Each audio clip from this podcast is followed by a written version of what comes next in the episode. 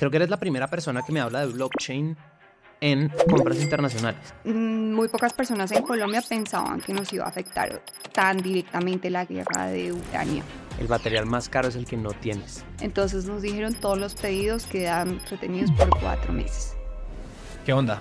Yo soy Daniel y esto es Voces que Importan, un podcast en el que vamos a hablar sobre comercio exterior de la mano de esos rebeldes y visionarios que se atreven a importar en América Latina. Así usted sepa mucho o no sepa nada, bienvenido, este show es para usted. Mónica, muchísimas gracias por hacer parte de Voces que Importan. Para mí es un placer y un privilegio tenerte acá en esta mesa. Eh, vamos a hablar súper tranquilo y la idea de este espacio es que simplifiquemos un poquito lo que es el comercio exterior. Creemos que tenemos como esa visión de es muy enredado, es muy difícil y con estas conversaciones digamos que el objetivo es hablar con las personas detrás de los que hacen el día a día y su magia y, y que nos expliques un poquito pues como sí, cuál es, cuál es esa magia que todavía te mantiene en, en los negocios internacionales y que es algo que podemos aprender. Entonces, gracias por estar acá y si nos regalas en un tweet, ¿quién es Mónica Muñoz y actualmente en qué trabajas? Claro que sí, bueno, gracias a ustedes por invitarme, por permitirme compartir un poco de mi pasión, porque es un tema que me encanta, me apasiona. Eh, te diría que soy justamente eso, como un negociador intrépido, eh, amante del sí, y que se rehúsa a recibir uno como respuesta. Y a raíz de todo mi trabajo, eh, un chef amateur que le gusta probar los sabores del mundo en su cocina. Cuéntame más de eso, ¿cómo así? No, pues sabes que cada vez que viajas tienes la posibilidad como de conocer que hay culturas que comen cosas completamente diferentes a las tuyas. O sea, como que vas a Corea y ves que desayunan salmón con verduras o kimchi y que todo eso tiene como un propósito. Entonces tú dices, pero pues lo primero es que se te vuela en la cabeza porque estamos acostumbrados, o sea, o creces con cereal o creces como con huevos y esto, y, y ves que es algo completamente diferente. Entonces... Eh, no, me encanta, me encanta probar. Siempre me ha ido muy bien con todo lo que he probado, afortunadamente. Y siempre me gusta como traerme algo como para, ¿sabes? O sea, capturar especias, salsas mm, y replicar un poquito de eso que viviste, como replicar la experiencia. Ahorita me hablabas de los viajes que hacías y que de ahí digamos que te llevabas como los sabores del mundo y te los traías. Sí. ¿Cuándo empezaste? O sea, en- en- cuando hablamos de compras internacionales, inherentemente estamos hablando de viajes internacionales o van de la mano o cómo los, o cómo los, los ligas. Depende, yo creo que he sido afortunada en que he tenido como la oportunidad de enlazar las dos cosas, pero no necesariamente para empezar a hacer comercio internacional. Eso es algo que las personas tienen que quitarse como del bloqueo mental y es, no tienes que hablar inglés hoy en día, o sea, tienes que ser capaz de lanzarte al agua, saludar. eh, hoy en día hay mil herramientas y número dos, no tienes que, viajar, que pues eso te va a comprometer recursos que algunas empresas, algunas personas lo hacen o a título de una empresa, otras lo hacen pues a título personal y no tienes que, que tomar eso pues como limitantes para ti, entonces no necesariamente. ¿Qué crees que no ha cambiado en los últimos 12 años? De, pues, ¿Qué se mantiene en tu área?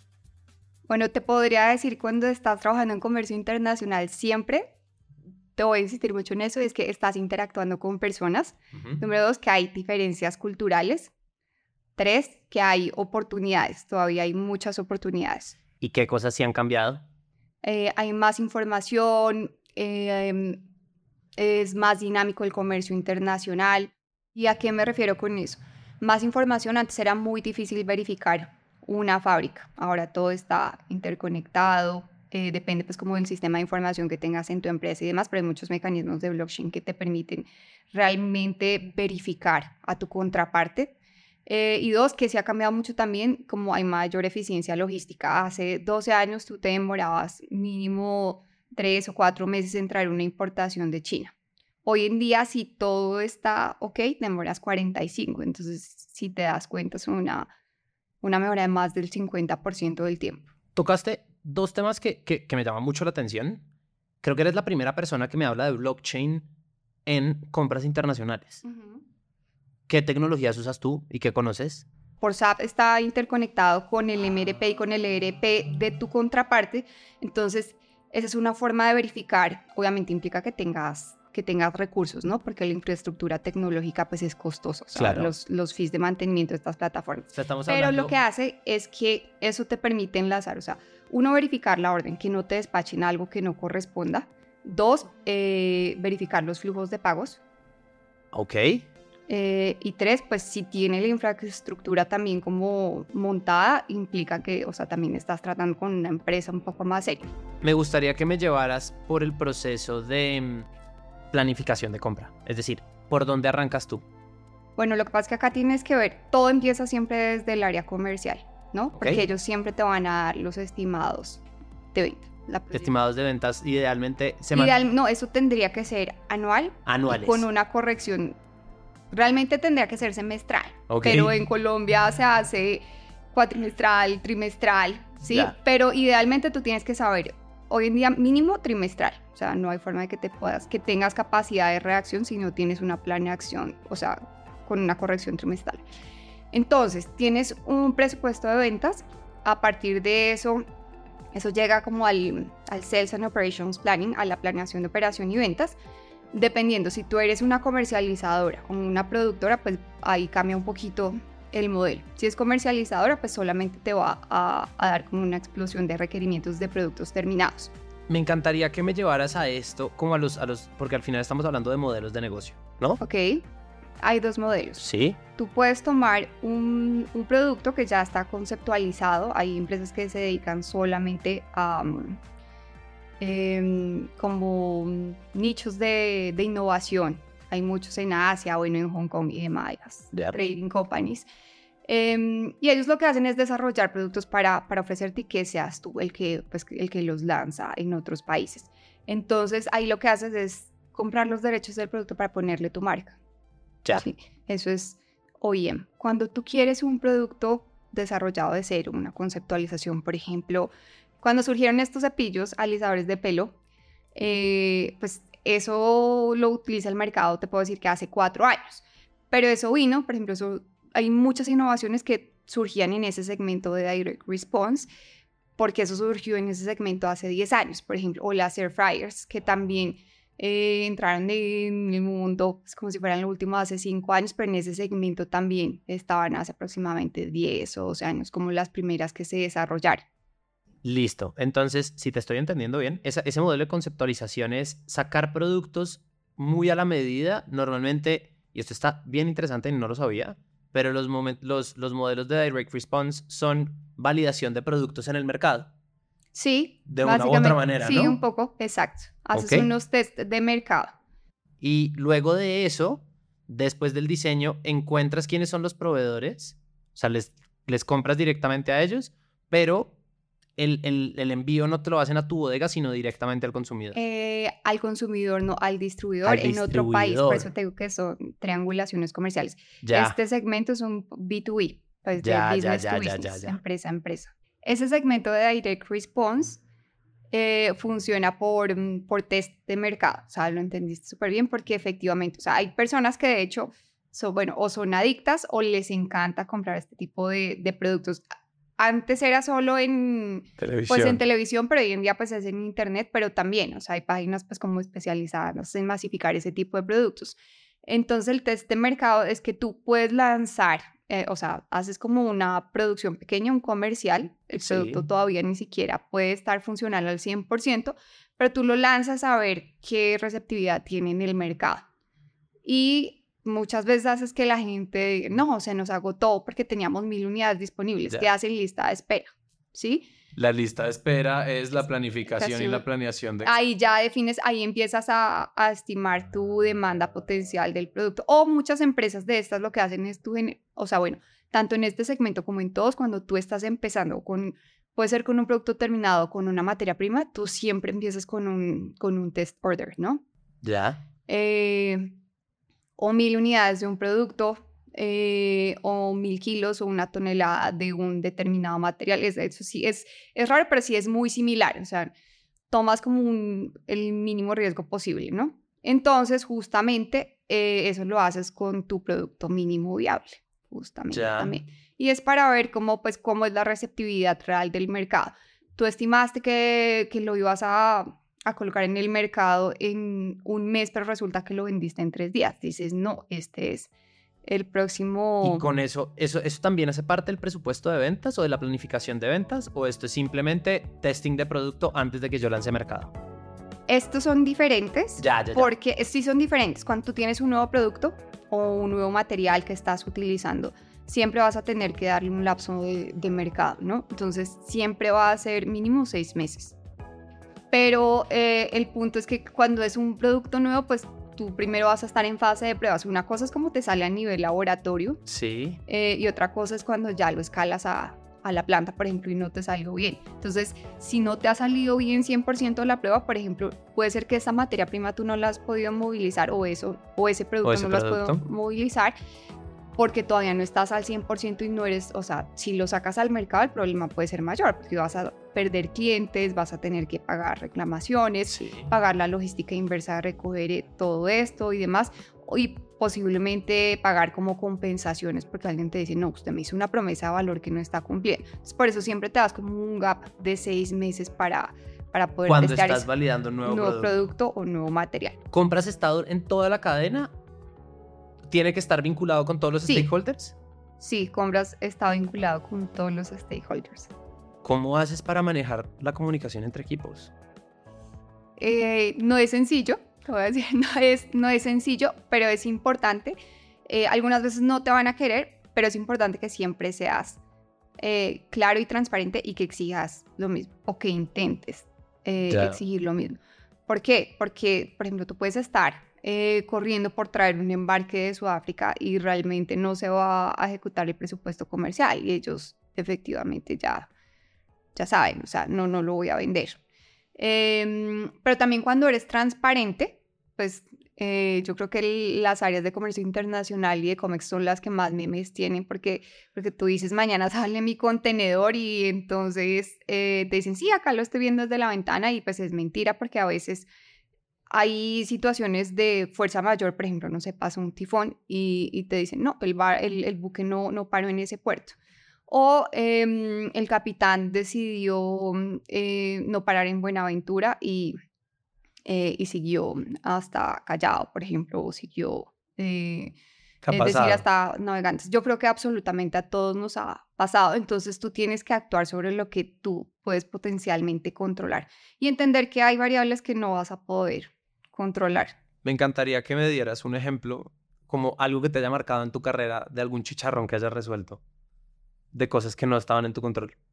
Yo creo que el año pasado mm, muy pocas personas en Colombia pensaban que nos iba a afectar tan directamente la guerra de Ucrania y Rusia. Entonces, eso tuvo pues como dos impactos importantes y es que no sabíamos que, que había muchas em, materias primas y subproductos, por ejemplo, lácteos y demás, que se, que se producían en Ucrania, pero pues que había traders en Europa que los distribuían a todo el mundo. Eh, y número dos, pues eh, como el impacto que tuvo esto en los costos energéticos en Europa el año pasado, que pues tú sabes que la gente básicamente tenía que decir si, o sea, usar eh, calefacción o aire acondicionado o, o hacer mercado y que era real. O sea, eso tuvo un impacto en los costos de materiales de un 38 a un 45% De aumento en el material. en el costo de los materiales. Lo bueno de estas situaciones es que, es que te, te sacan completamente del, del status quo. Entonces, ¿qué nos pasó? Por ejemplo, traíamos unos subproductos em, de Alemania Sí. eh, especializados, muy, muy como unas, unas especialidades se llaman, porque son materias primas como de algún modo patentadas, tienen pues un desempeño muy, muy específico en las formulaciones. Y lo que sucedió es que nos dijeron, mira, entramos en fuerza mayor porque pues hubo ruptura de la cadena de suministro de cloro en Europa. Y número dos, pues el costo energético implicado, o sea, si te vendo, te vendo con un sobrecosto del 45%. S- O sea, 45% más del costo por los productos que estabas comprando en Europa. Exacto, del costo base, ¿sí? De tu costo eh, CFR, que eso solo incluye pues el costo del material y el flete hasta el puerto colombiano. ¿Listo? Además de eso, el tipo de cambio que estaba aumentando el año pasado significativamente, pues implicaba que ya cuando, o sea, pagas impuestos y ya nacionalizas a un determinado tipo de cambio, pues ahí tenías como más inflación indirecta, ¿sabes? Que eso no estaba en el presupuesto, en la planeación de, Eso no estaba en el de Excel. nadie. el- exactamente. Hay ese costo que asumes desde la compra se lo trasladas al cliente eventualmente? No siempre puedes hacer eso. Porque tus precios son fijos o porque la competencia no va a aumentar precios. Porque si la competencia, exacto. Por, mm, lo entendiste perfecto, o sea, básicamente por esos dos puntos. Uno, porque tú puedes tener ya acuerdos de suministro con tus clientes, eh, contratos eh, y demás de fijación de precios. Eh, y dos, pues porque si no vas a perder, o sea, de nada te sirve traer un producto, producirlo caro, que no lo vas a poder vender, te vas a quedar con el producto en claro. Entonces tienes que encontrar el equilibrio entre, pues el material más caro es el que no tienes, porque no puedes producir, entonces también... el material más caro es el que no tienes. Claro, pero entonces también tienes la planta detenida. Exacto. Pero es todo un ecosistema en una empresa, ¿no? Entonces tienes que considerar esas variables y tienes que encontrar la forma de algunas veces crear consenso, no siempre va a ser 100%, pero también o tú ser capaz de, tomar decisiones o llevar al sistema que tome decisiones. Sí, porque ese es otro ese es otro punto importante, porque no sucede mucho, bueno, yo creo que a todos en comercio exterior y en comercio internacional que eh, básicamente pues funcionas con la compra de muchos commodities. Sí. ¿No? Entonces, eh, pues las variaciones de precios son constantes. Muchas veces sabes tomar decisiones acertadas de compra a partir de la relación también que construyas con tus aliados y que te mantengas como monitoreando el mercado, tú ya puedes saber cómo se va a estar comportado, dices si efectivamente va a subir o esta noticia puede causar que eh, se incrementen los precios de este determinado grupo de materiales. No siempre, pero tienes que tomar la decisión, no siempre te puedes esperar, pensar que va a caer otra vez el costo y entonces demoraste tres semanas, demoraste tres semanas, por ejemplo, en este momento, si te demoraste tres semanas en octubre, pues entonces ya hoy quieres decidir y ya no te reciben las órdenes porque pues ellos ya estaban comprando materiales, por ejemplo, en China, porque a finales de enero empieza el año nuevo chino. Entonces te dicen, ya no te recibo la orden, te vuelven a, a suplir 100% en, no sé, por ejemplo, en abril. Entonces, uno eso, o dos, ellos, bueno, cuando tienen feriados son muy largos, ¿no? Son, por ejemplo, de una semana mínimo. Entonces, te demoraste en tomar la decisión también, perdiste una oportunidad de, de entrar en tu... Con esto que me estás diciendo, siento que cualquier equipo o persona que trabaje en comercio exterior tiene que tener una de sus cualidades, tiene que ser la adaptabilidad. Puedes llamarlo adaptabilidad o puedes decirle capacidad de gestión del cambio. Gestión del cambio, hablabas ahorita de, la, de la certidumbre, de las únicas dos certidumbres que hay. Ah, bueno, hay dos certidumbres y es uno que te vas a morir y dos, eh, que siempre hay cambios. Siempre hay cambios. ¿Cómo aprendes eso? Yo creo que mm, más que cuando lo rechazas mucho, te hables, porque creo que yo era una persona que buscaba mucho la estabilidad. La vida te lleva a decir, no, aprende a vivir y a fluir con el cambio. Y con eso es lo que me estabas diciendo, que al forzarte a cambiar o al, forzarte a buscar otras alternativas, son esas alternativas en el largo plazo las que te terminan compensando la, el, margen de contribución total de la empresa. Eh, lo que te contaba es que todo siempre tiene una oportunidad escondida. Te puedes demorar a veces un poco más o un poco menos en verla, pero pues depende como de ti, de tu equipo. Acá, es algo, acá hay algo muy importante y es que pues claro, o sea, no soy yo, yo estoy para tomar decisiones, muchas oportunidades, algunas veces voy a tener que eh, llevar al consenso a otros equipos, no sé, al equipo técnico, al equipo de investigación y desarrollo, al financiero, porque, por ejemplo, si hago una compra en Asia, generalmente voy a tener que comprometer algún anticipo y demás, entonces comprometer flujo de caja, pero em, tengo que tomar la decisión. ¿Qué crees que has aprendido de tu experiencia en multilatinas que pueda capitalizar una pequeña o mediana empresa? Uno, que es más caro mm, no hacer la vida de diligencia, en due diligence, em, que, o sea, es más caro no hacerla que hacerla. Respecto a temas... ¿A qué me refiero? Eh, por ejemplo, que contrates eh, un intermediario, un trader comercial que te ayude a iniciar ese camino, bien sea de importación o de exportación de tus productos. Acá cuando te hablo del due diligence, te hablo básicamente de verificación de tu proveedor y verificación de documentación, ¿sí? Por lo que te contaba al principio, no todas estas pequeñas y medianas empresas tienen em, pues como el flujo de caja o, em, o, el capital para decir, bueno, me voy a ir a explorar un mes fábricas en China y a visitarlas. Uno eso, o tampoco tiene el nivel de conocimiento también para decir, es que efectivamente esta fábrica es y es, o saber que hay clusters industriales y, y demás por regiones. Entonces, eh, contratar a una de estas empresas te puede facilitar mucho la labor. Pero número dos, hacer el due diligence sobre todo, en primer lugar. Em, te diría que esto implica que verifiques a, tu proveedor, es decir, la documentación, verificarlo en listas internacionales, es que no haya eh, tipo activos y demás. Eh, verificar que sea real como la ubicación eh, de la fábrica, la existencia. ¿Cómo haces eso de una manera, pues digamos que relativamente un poco más cercana para un negocio más pequeño? Em, vas a pedir referencias comerciales verificables tanto de los bancos donde él te está exigiendo el pago para ver que no es una cuenta que acaban de crear o que no es una cuenta de una trading company. O dos, pedirle referencias comerciales de empresas en Latinoamérica que tú puedas como verificar. Hoy en día, por eso te decía que el acceso a la información facilita mucho las cosas porque tú puedes contactar a alguien a través de LinkedIn y te das cuenta que eh, llegas, o sea, llegas.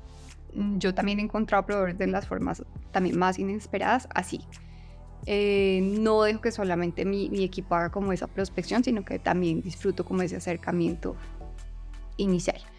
Ahorita me decías algo que el material más caro es el que no tienes. Sí a nosotros nos gusta pensar que la plata más cara o el dinero más caro es el que no tienes. ¿Sabes? Como que Fincargo ofrece alternativas de financiamiento para el comercio exterior y al final nos hemos dado cuenta que muchos de nuestros clientes sufren es cuando necesitan la plata para una nueva oportunidad comercial o para pagar un anticipo diferente o para hacer algo y no tienen ese capital. Y cuando pasa, voy a jalar un poquito como a la, a la constante en el comercio exterior es el cambio. La única o uno de los factores que hemos visto que mitiga el cambio en el comercio exterior es el acceso a capital. Porque el acceso a capital te permite tomar decisiones rápidamente y de una manera como, sí, responder en, en momentos reactivos. ¿Crees que compras y finanzas tienen que estar alineados buscando alternativas de financiamiento? Por supuesto es un punto clave el que acabas de mencionar. Yo creo que ahí tenía de pronto un sesgo, no había tocado ese tema y es porque afortunadamente siempre he estado en empresas que tienen buen flujo de caja. Sí, entonces, pero ahí va más como al tema del reto personal, porque como a ti siempre te miden es por lo que puedas crear o generar para la empresa. Entonces, em, tienen que ir de la mano. ¿Por qué? Porque compras es quien puede ayudar a finanzas a que no se comprometa tanto capital de trabajo, ¿cierto? ¿Cómo? generando negociaciones con plazo de, pago, eh, generando negociaciones donde se disminuya pues como el pago de anticipos, eh, evitar al máximo también tener que generar cartas de crédito para, ¿sabes? para respaldar los procesos de ¿Cuál es el peligro de una carta de crédito? No, pues, es pues, que realmente más que, más que ahí no hay riesgo, ahí es el costo. Y si eres una pequeña y mediana empresa, pues te va, te va a afectar más como en el, en el margen de tu operación, ¿no? Para una empresa grande, pues va a decir, bueno, los 300 dólares, y más que si no estás como muy acostumbrado, entonces te dicen, ay, cada vez que haces un cambio son 60 dólares, pues eso tú no lo tenías considerado en tu, eh, en tu planeación inicial de la compra. Okay. pero te diría que, exacto, en la carta de crédito, pues no, no hay riesgo para, para ninguna de las dos partes. Creo que una de las cosas que me llama mucho la atención es y me gusta mucho esta conversación porque hemos pasado por diferentes modelos de negocios de las pequeñas, medianas y, grandes empresas. Y creo que cuando se habla de la compra internacional, el Excel y el papel lo aguantan todo. Sí. Pero en la realidad, como que eso es un mundo completamente diferente. En tu experiencia, y me encantaría si me das como detalles claves de, no sé, cuando estuviste en en Yambal o antes de eso, como qué te llevas hoy en tu maleta que te parece súper importante de cada una. Bueno, te puedo contar que sí, exacto, o sea, en el papel o en un SOP o en el plan de operaciones estándar, el, el modelo es muy similar, ¿no? O sea, planeación, generar el pedido de compra, hacer seguimiento, comercio exterior, logística, nacionalización y, y llegas a la bodega pero cada modelo de negocio es diferente también como por la naturaleza de los productos o materiales que manejan, ¿cierto? Por ejemplo, em, en Home Century, pues en retail, tienes que anticiparte mucho más, o sea, tienes que ver estadísticamente cómo se ha movido el mercado. Por ejemplo, que la Navidad la compras en ferias que son en febrero, ¿sí? De febrero tú ya sabes qué es lo que va a estar en, en, boga en diciembre y ya tienes que dejar como esto desde febrero montado generalmente, febrero o marzo en, en la feria de Cantón Máximo. Eh, en el segmento de Direct Response o de ventas por televisión o, ventas eh, por internet y redes sociales y demás, eh, que tú hayas ya hecho un desarrollo para de un producto para un país, por ejemplo, para poder venderlo en Estados Unidos, no implica necesariamente que ya está listo para que tú lo puedas distribuir a otros países. Te voy a dar ejemplos específicos. Entonces, por ejemplo, la zona de Alemania, Suiza, Austria, eh, te piden un tallaje muy diferente. Eh, les gusta que, por ejemplo, el diseño del empaque eh, no muestre, por ejemplo, a las mujeres con el cuerpo completo, sino solamente como con la parte del producto que está en uso. en Japón también va a ser diferente porque te van a exigir que sea exacta, exactamente igual eh, la Golden Sample, pues como la muestra patrón a las que llegan. No aceptan como, o sea, la desviación de color y de todo es cero. El estándar industrial japonés es como de lo más estricto que he pasado en mi vida. Después de eso yo dije, puedo superar todo lo que sea, pues con el equipo. Eso es de lo que estás comprando, es decir, lo, tu, tu muestreo tiene que ser exactamente igual que lo que está recibiendo. El cliente final. El, entonces, por eso tienes que tener, o sea, desarrollar un sistema eh, como de monitoreo y control como tan fuerte y desarrollar una relación de tanta confianza o con tu trader o con, o con los maquiladores donde te estén fabricando el producto para que pues ellos también tengan claro como las exigencias de cada, ¿no? De cada orden muy muy específica dependiendo del pues como del destino final. ¿Cuál ha sido el chicharrón más grande que has tenido que manejar? El chicharrón más grande que he tenido que manejar, no realmente fue, estaba, estaba más pequeña. Em, se presentó una situación de fuerza mayor. Yo estaba eh, en un área como transversal de una compañía em, de temas de aceros inoxidables, de productos de aceros inoxidables. Ellos tenían fábricas en España, Sudáfrica, Malasia, Estados Unidos. ¿Y cómo funcionaba esto? Que básicamente, pues acá en, Colombia se hacían como las negociaciones como con cada fábrica. ¿Por qué? Pues por las diferencias de tipo de cambio, porque todas tenían líneas de, productos diferentes y demás. Por facilidad y demás, me imagino que de manejo de la información, la mayoría, el 65% de la cartera de pedidos estaba puesta en España. Eh, y bueno, hubo una crisis más o menos en el 2011-2012 Em, por mm, algunas materias primas, unos minerales que eran base de la mezcla del acero inoxidable. Entonces nos dijeron todos los pedidos quedan retenidos por cuatro meses. Eh, por cuatro meses. Entonces, bueno, ¿qué tuvimos que hacer? Ver cómo se readjudicaban esos pedidos con las otras fábricas del grupo pero pues el tema es que, claro, esos pedidos, imagínate, si estaban emitidos en el mes de noviembre y te dicen en enero, no, no cuando ya es el momento del despacho, no te los vamos a despachar. Eh, pero además, em, pues, perdiste todo el lead time de producción, perdiste los precios, ¿no? Porque ya el precio de mercado es diferente y también tienes el potencial de perder tu cliente porque le vas a quedar mal. En ese momento el mayor reto era pues la única fábrica que lo podía como suministrar era la planta de Sudáfrica. El mayor reto, pues que eso sí sigue siendo como un, algo complejo un poco hoy en día, es que todavía desde Sudáfrica traer materiales puedes demorarte 150 días, porque hay muchas huelgas en el puerto y demás, o inundaciones, entonces tienen como problemas logísticos, pero era el camino más sencillo. ¿Cuál fue el primer problema? Em, pues el tipo de cambio, que en ese momento ellos Em, no, casi todas, casi todas las ventas em, pues se las pagaban en la moneda local y, y ellos tenían que ver cómo hacían la operación. pero era la única fábrica que tenía la capacidad de atender esos pedidos, o sea, como de asumirlos. Eh, y además, por el tipo de cambio, nos resultaba un poco más favorable tener que pagarles a ellos en dólares que pagarlos en euros. Lo bonito de todo este ejercicio, y, mil gracias por compartir tanto conocimiento, porque creo que los retos que has tenido que enfrentar han sido de volúmenes, tanto de dinero como de productos muy grandes. Y me encantaría saber qué sabes hoy que te hubiera gustado saber cuando empezaste. Bueno, uno, que todo tiene solución. Como tú lo decías, pues el papel lo aguanta todo cuando te lo explican en la universidad. Cada parte pues coopera eh, dentro, de una, dentro de un assessment y demás, pues porque a todos los están evaluando por eso.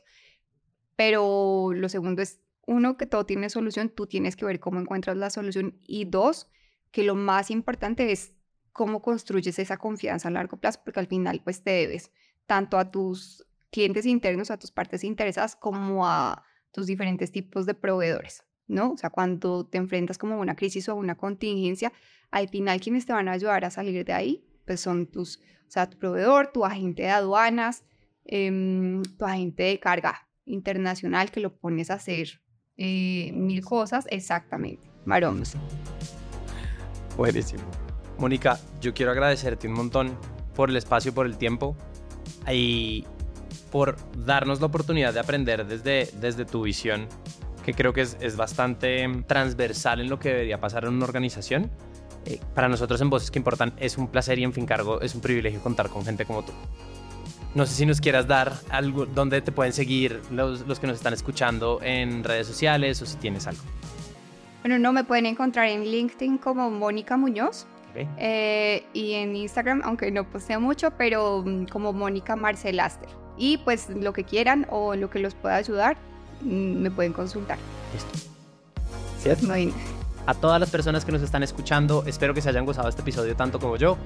Recuerden que nos pueden escuchar en todas las plataformas de podcast, Spotify, Apple Podcast, suscribirse a nuestro canal de YouTube, darle clic a la campanita para registrarse en nuestro próximo episodio. Recuerden que estamos respondiendo todos los comentarios que nos están dejando. Si tienen preguntas sobre cómo hacer un modelo de compras, qué es, cuáles son las variables para escoger un proveedor, qué necesito saber para mejorar la comunicación entre equipos. Todo eso lo pueden preguntar en, las, en los comentarios tanto de Spotify como de YouTube. Y recuerden siempre compartirlo. Esto, episodio, si creen que esto le va a servir a alguien más, nos vemos en el próximo episodio.